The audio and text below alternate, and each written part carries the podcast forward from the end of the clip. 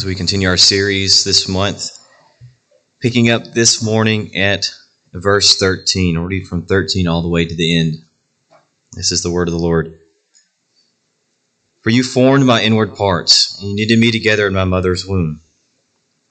I praise you, for I am fearfully and wonderfully made. Wonderful are your works, and my soul knows it very well. My frame was not hidden from you when I was being made in secret, intricately woven in the depths of the earth. Your eyes saw my unformed substance, and in your book were written, every one of them, the days that were formed for me, when as yet there were none of them. How precious to me are your thoughts, O God! How vast is the sum of them! If I would count them, they would be more than the sand. And I wake, and I am still with you. Oh, that you would slay the wicked, O God. O men of blood, depart from me, and they, they speak against you with malicious intent. Your enemies take your name in vain. Do I not hate those who hate you, O Lord? Do I not loathe those who rise up against you? I hate them with complete hatred. I count them my enemies. Search me, O God, and know my heart. Try me and know my thoughts, and see if there be any grievous way in me, and lead me in the way everlasting. You may be seated.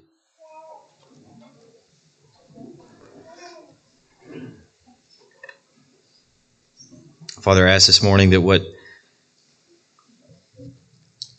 Lord, what we know not, that you would teach us. Father, that what we have not, you would give us by the power of your Spirit and by the power of your word. That we, what we are not, Lord, that you would make us. That's my simple prayer this morning. I ask this in your Son's name. Amen. If you're taking notes this morning, the title of the message is this God above all our all creative God. Our all creative God. And if you if you've been with us for a minute, maybe last Sunday too, you you'll recognize that name, that little phrase there at the very beginning, God above all. That's the theme that we're hanging our hats on this whole month, maybe except for next Sunday, because we're going to move into Nehemiah. But as y'all know, I don't always I don't always go according to plan. So we'll see what we hit next week. But God above all is this theme, and that's what we find is a major theme in Psalm 139. And particularly here in verses 13 through 18 this morning, we see our all creative God.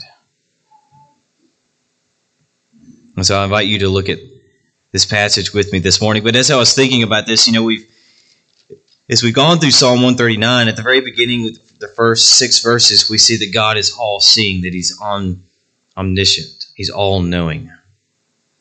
Next few verses, we see that he's all present, that he's everywhere, he's omnipresent. And then we see here he is creator God. And so, what the psalmist seems to be doing is he's describing who it is that he worships. And the Psalter, as we call it, that's what all of the Psalms are together. You want to use a little $2 word to impress your friends?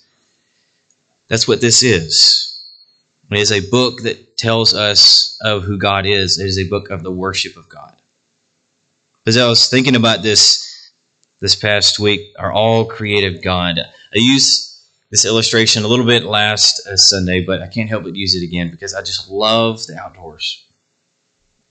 I love going to East Tennessee at least once a year, finding some mountains to hike along, go up to the top of them, and as last week I mentioned that there's an there's a beautiful quiet at the top of those mountains that at least I haven't found anywhere else. And it's not that God is more present there, it's that I'm farther away from everything else and I seem to notice it more. But whether you're at the top of the mountain or you're here in the bottomland in West Tennessee, you can find his all creative power everywhere. I mean, just think for a moment how amazing it is. I need not get ahead of myself, but how amazing it is that God has created a sun that gives us light. Not too much, but just as much as we need. He not only has created a light for the day, but He's created a, a light for the night that comes and goes on a monthly basis. And not only that, but that, that's not the only two things that rotate around in space, but there's all these other planets And we haven't even gotten to what's all on this earth yet. And when he created these things, what he did, he didn't do like we do. We, we get some clay together, we can form something. I don't know about y'all, but I love to play with Play Doh when I was a kid. Put Legos together and all that fun stuff. We have to gather things in order to put things together. He speaks and they come into being, they come into existence. There is no other God like him. I see it's amazing because uh, this, as I go through this psalm, it seems to be quite an evangelistic psalm. It may not seem like it at first, but if we don't get the God that we worship right, we won't get the gospel right. If we don't get the gospel right, how can we tell others about it? So the question I want to ask you as we start this morning though is this is what God is it that you worship? Is it a God of your own making or is it a God, the God of the Bible? It's very easy to tack on the name God, big G, little o, little d, and say, yes, it is the God of the Bible, but all the while, he's a caricature of our own making. We have to go back to what the Bible says of who he is. And so Psalm 139 testifies that God, the God of the Bible, is the God of all immensity. He's beyond you, he's beyond me. And that's a comfort to us, but can also be a bit nerve wracking for us too, as it should be. So, what then does David actually say that he is? I have a few, at least three points for you this morning. We'll start off with this one.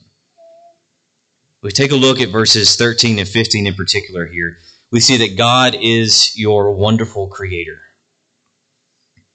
God is your wonderful creator. Look at verse 13. He says, For you formed my inward parts. You knitted me together in my mother's womb. 14. I praise you, for I'm fearfully and wonderfully made. Wonderful are your works. My soul knows it very well. My frame was not hidden from you. No, it can't be hidden from God because He is the one that made it.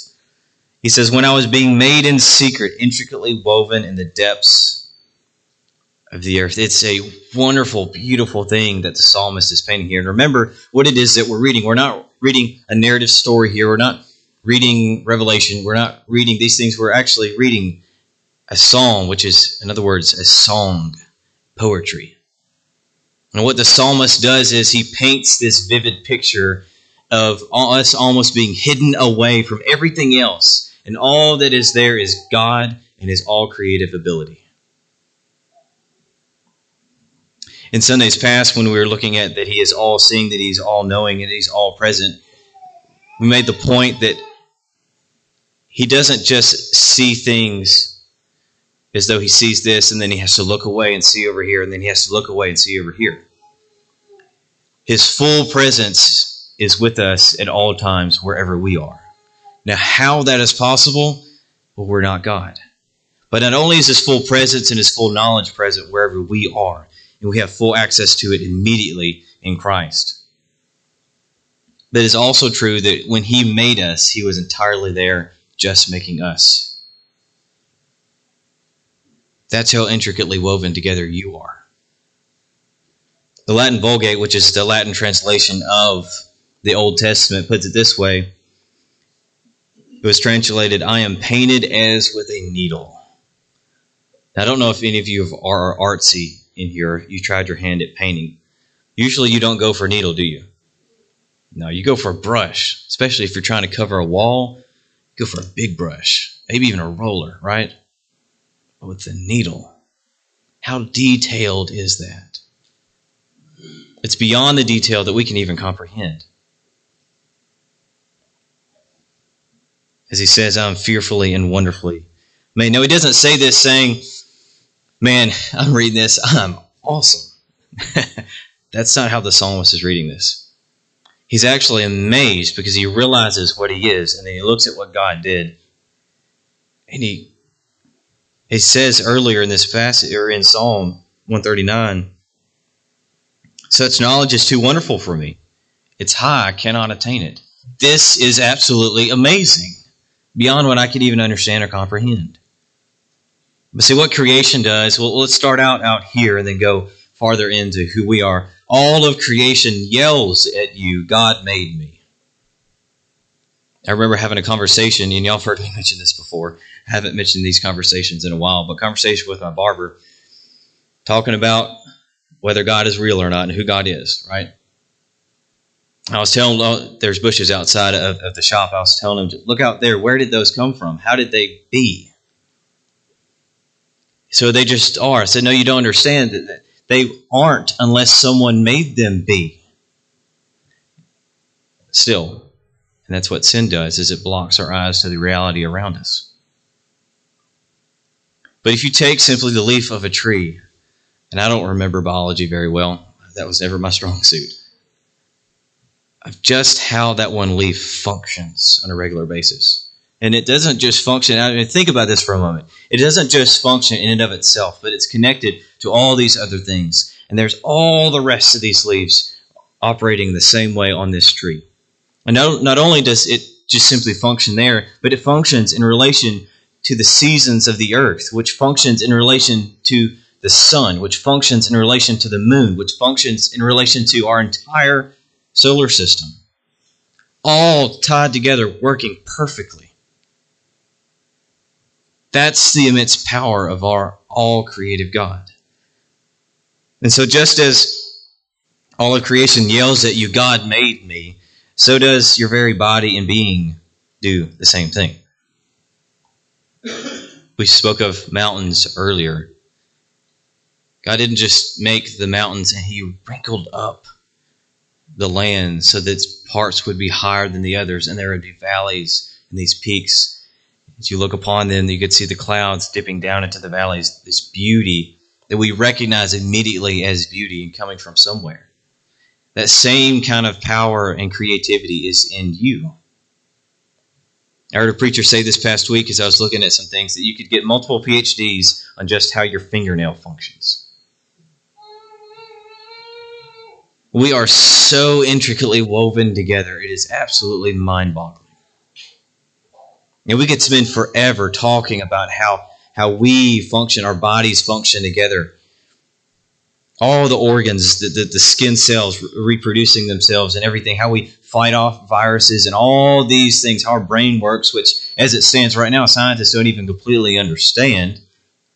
But he hasn't just woven those things together, he has woven your heart together, who you are on this earth. Through the world, even that he has made. Know, it's amazing for something to be miraculous. The rising from the dead is miraculous. But it's also amazing for God to work through the things He has made to operate on a regular basis and accomplish His purpose. I was speaking with my parents this past week. Uh, there's a friend of mine who I, who I see sometimes at the gym who uh, just had a baby. He's a chunker man, huge kid, fantastic. As I saw him, I, I wondered how, how, how big was I? Because you don't remember those things when you're born. That's not the way the Lord made it. Praise, praise the Lord. This kid, uh, he, his kid was maybe I think ten pounds or something like that, or maybe been eight pounds, maybe eight pounds. Sorry, y'all. I was four pounds and eleven ounces.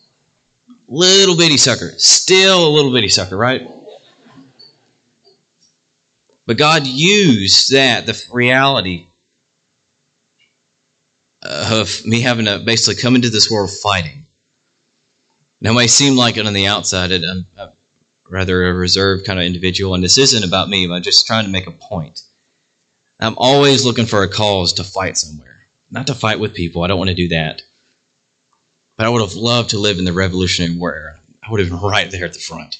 I love that. That's the way God has made me. Now, take that. I'm just using myself as an example because I know that about me. Now, take that for every single one of you. He has made you that way. From birth, before birth, to now, orchestrated things to shape you according to his purpose. And if you don't believe me, just remember what we looked at in Ephesians chapter 2. His works are planned for you. He's not going, well, I wonder what's going to happen. I don't know if what there's. No, he knows exactly what is going to happen in your life.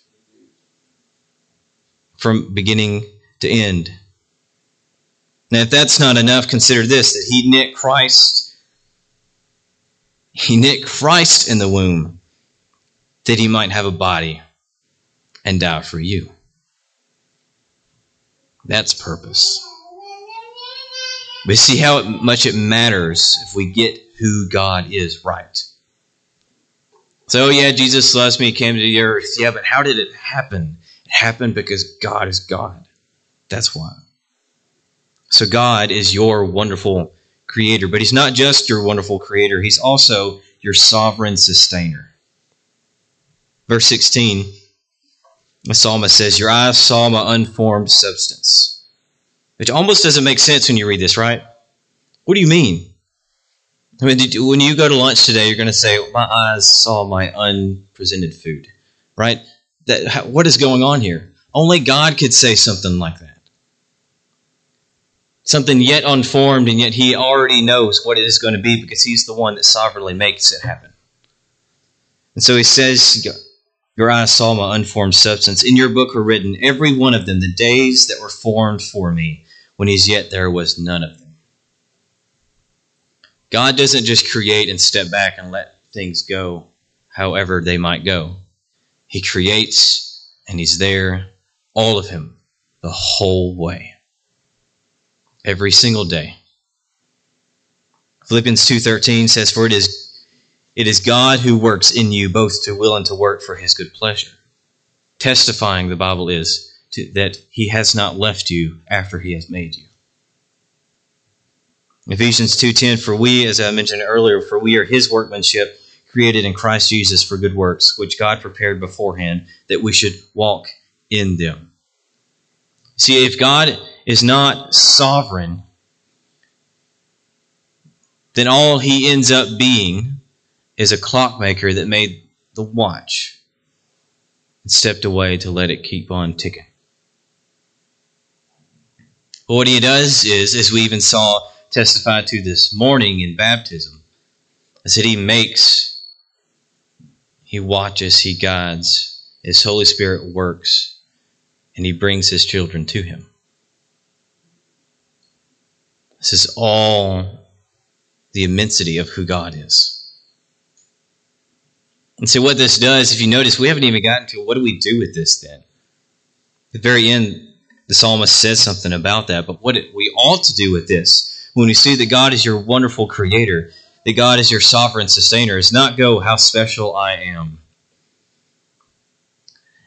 Is go, how is it he who's done all this cares so particularly for me?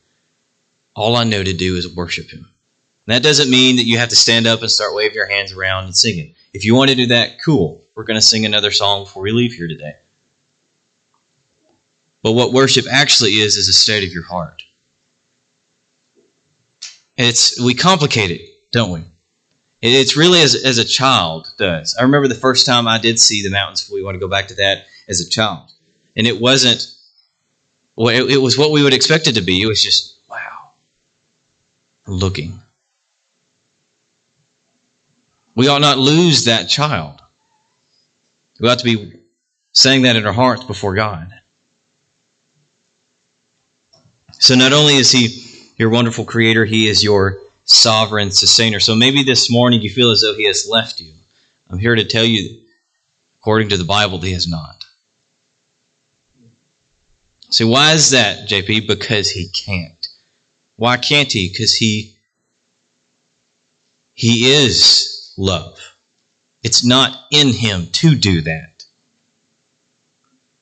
Sin is in us in order and because of sin, we leave certain responsibilities here and there, we we we offend, we do this, we do that. It is not in God to do that. This is what I mean when I said before that sometimes we think of God just more than we are, bigger than we are, and what we end up doing is thinking that well, He's just has more good than we have. No, He doesn't have more good than we have. He is good. Literally, He is the good. That's where it all starts from. And so, praise God, He's our sovereign sustainer from verse 16. But not only that, if we consider these two things, we need to consider how we respond to them. Let's look at these verses again 13, 15, and 16. For you formed my inward parts. Just a quick review. You knitted me together in my mother's womb. Here we see, and this is a strong argument for why abortion is such a terrible atrocity. That is a divine created human being there. And the thought, it, it, see, God and, God and us are, are so far away in how we think, and He comes so close to us. It's not that it, we were intended on being, on being born, long before there was actually uh, conception, right? It's not that God went, oh, I guess I need to make sure this works out fine when all of a sudden it starts happening. No, it was intended on long before. You can go back way past the birth in the mind of God and see the days that are written out for us. So he knitted us together in our mother's womb. And just a quick side note see, the, all the Bible testifies to lots of the crazy things, how they are very crazy today. He knitted me together in my mother's womb. Not only did he create how the world operates, but he also created man and woman to be man and woman to his glory. 14, I, I praise you for I'm fearfully and wonderfully made. Wonderful are your works. My soul knows it very well. My frame was not hidden from you when I was being made in secret, intricately woven in the depths of the earth. This picture of this darkness just in the deep of the world that God has made. Your eyes saw my unformed substance. In your book are written, every one of them, the days that were formed for me, when as yet there was none of them. And so he says in verse 17, How precious to me are your thoughts, O God. What does he start to do? Better yet, before we even get there, we need to ask, How, how is he responding? And however he is responding is how we need to respond ourselves. So, what is our response to this all creative, all holy God? Let's back up and just think about some broad things for a moment. If if we have to be reborn, then God must be the God. He has to be. If we have to be born again in order to be saved, He must be the God of all knowledge, all presence, all creativity, and all holiness. He can be no less than that. If He is all this, then we as sinners are desperate in our state. We're desperate to try to make him less than that in order for us to try to make ourselves more than just a sinner. In other words, what we end up saying sometimes is let's make God less than this. Let's make God less than what the Bible says so that I can have a better conscience about things maybe that are in my heart. See, the thing is, you don't have to do that because Christ, by His grace, covers that. And when you make God less than who He is, you make grace less than what it is. When you make grace less than what it is, then ultimately, what's the reason for the cross? See, it all is connected back to who God is. But see, there's a couple different ways, I guess, to, to, to put the how he responds together. He, he responds in praise and he responds in prayer here at the end. Now, as I say you may say, "Well, I remember some things that didn't sound too nice here, preacher." And how does that work out? Well, we're gonna we're gonna look at that. But first, he responds in praise. Verse fourteen, we've read it over and over again. I praise you, for I'm fearfully and wonderfully made. Again, I'll say this: when you look at how you are made, we don't go, "Man, I'm so awesome." We go, "God, you are awesome." And he just says, I praise you. And you realize prayer can be as simple as that, y'all. I think sometimes we try to complicate prayer way beyond what it actually is. It is not complicated. And you don't have to find a particular holy place to do it because God is everywhere, right? So you can pray anytime, anywhere. So he praises here in this verse. He also does this in verse 17 and 18. How precious to me are your thoughts. He's talking to God, not talking back to God like we talk back to our parents. That's not that's not it at all. He's talking back to God about what God has done. How precious to me are your thoughts, O God. How vast is the sum of them. If I would count them, they are more than the sand. He's saying what he's thinking right here. I awake, and I'm still with you. It's as though he's saying this, he's going, This is beyond what I can even comprehend. Is this a dream? And he wakes. No, this is real. This is who God is. I'm still here. And so we have praise, which is what we ought to do in response to this. And sometimes we simply need a reminder of this reality, right? I was sitting out here early morning this past week on the bench outside the church, and I felt the cool breeze. I was like, Praise the Lord. It's finally here. Something of it, at least. Of course, this week it's supposed to get back to nearly 100. Praise in the middle of suffering, right? No, but that small thing, that small thing, is that not worthy of praise? Do we have to wait till things accumulate that we actually say, okay, thanks, God. Why would we do that? And again, I go back to the kid analogy, so to speak, and kids in the room. I'm praising you at the moment. We need to go back to that and say, isn't it amazing how, how kids celebrate the small things? It's not just Christmas that they get excited, is it? And may see something going down the road you never saw, or maybe you're so used to seeing it that you forgot it was there and that it's worth stopping and looking at again. Right?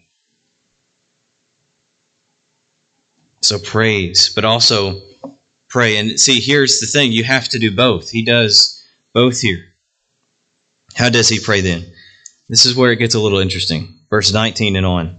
Oh, that you would slay the wicked, O God. Hold up. What? Preacher, I, I mean, isn't God all love? What's going on here? This is where we've lost part of who He is. God is all holy. He does not coddle wickedness, He judges it. Oh, that you would slay the wicked, oh God. Now, but notice the psalmist's perspective of this. O men of blood, depart from me. They speak against you with malicious intent. Your enemies take your name in vain. Do I not hate those who hate you, O Lord? And do I not loathe those who rise up against you? Now, that doesn't mean the preacher's not saying, neither is your is God's word saying you can go to work tomorrow and say, I loathe the enemies of God. I loathe you, and I loathe you, and I loathe you. No, that's not that's not how that works, okay? But what you should loathe and pray against is evil. And that's what I think this tells us that we should pray against evil. But see, we, we like to keep this and throw out the latter part, verses 23 and 24. We like to keep, yeah, evil's evil's bad. We I don't I don't want nothing to do with evil. Even says in 22, I hate them with complete hatred. I count them enemies. Then he says, Search me, O God, and know my heart. No, let's hold up again. I don't want you doing that now, Lord. You might find some of what I was just talking about, right? The psalmist, though, is it's as though he's saying this already, realize, knowing that he is not perfectly righteous, but he's covered. See, when, when we forget that grace covers all sin, we lose our ability to actually pray against and despise the evil in the world. I hope that makes sense this morning. So we should pray against evil, but um, I'm not finished with this yet. So y'all just hold on a second because we need to work something out here. You hear a lot God loves the sinner but hates the sin. Now, some of you may walk away saying, I don't like this guy no more. That's okay. I don't think the Bible testifies to this. And let me explain why. it would be convenient. It's a hard issue. It'd be convenient to separate the two here sin and the sinner. You see, but the sinner is already under God's judgment. What you look, what you find as you go across the scripture, there is no separation of the sin and the sinner. That's why, ironically enough, sinners are called sinners. Because you see, that that saying, now listen, that saying is a convenient way to get around sin. And it separates your good from your bad. In other words, when I say God loves a sinner but hates the sin, it provides me with an opportunity to say, look at how much good I have. It's more than the bad I have. If you don't believe me, just do a little heart checkup this afternoon and think about it.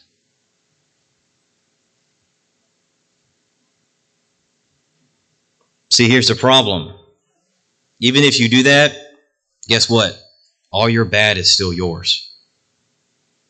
And all that good is still God's. So separating doesn't work, does it? That's not enough. That's why you need Jesus. That's where he comes in.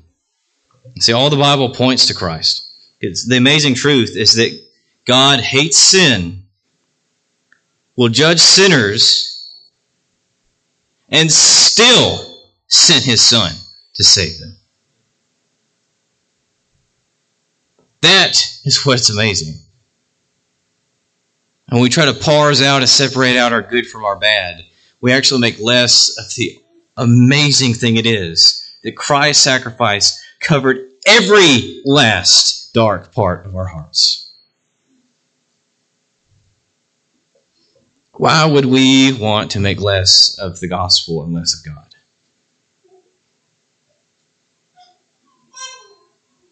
So, what does it mean we should do? It means we should pray for God to search our hearts.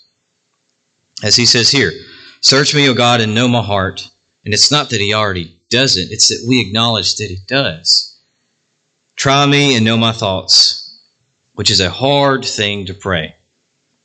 And see if there be any grievous way in me, and lead me in the way everlasting. This is a hard thing to do. It's a really hard thing to do is basically say, God, throw me in the furnace and melt the dross away.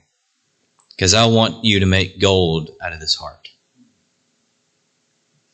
Now, here's the thing He will do that whether you acknowledge it or not. Because we fool ourselves into thinking that He is not the God of Psalm 139, and that if we don't want Him to search out our hearts and He's not going to, we can hide it away where He can't see it.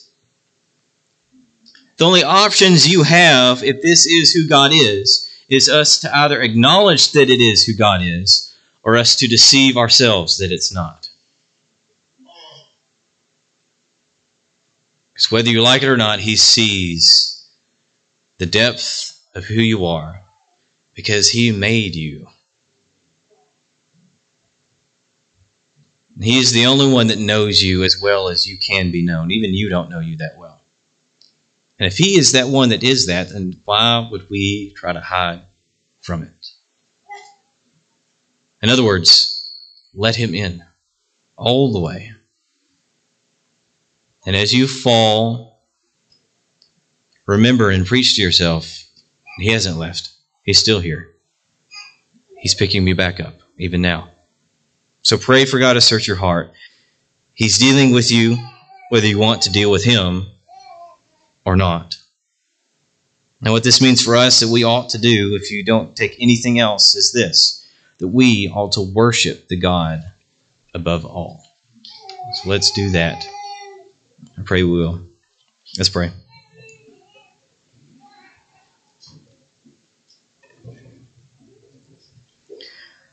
Father, I thank you for the reminder of who you are according to your word, and for the chance that we have this morning to slow down and consider these things. And I pray that, Lord, we would be sincere and ask you to search out our hearts, every single one of us here. And Father, that when we when we find more than we wanted to in our even in ourselves, more darkness, more heartache, more despair, that we would remember that you are the God that goes before us and behind us and lays your hand upon us, that you are the good shepherd, that you never leave us nor forsake us. May we be open and honest with ourselves because you know all things already, Lord. And may we seek to follow you. And I ask this in your Son's name. Amen.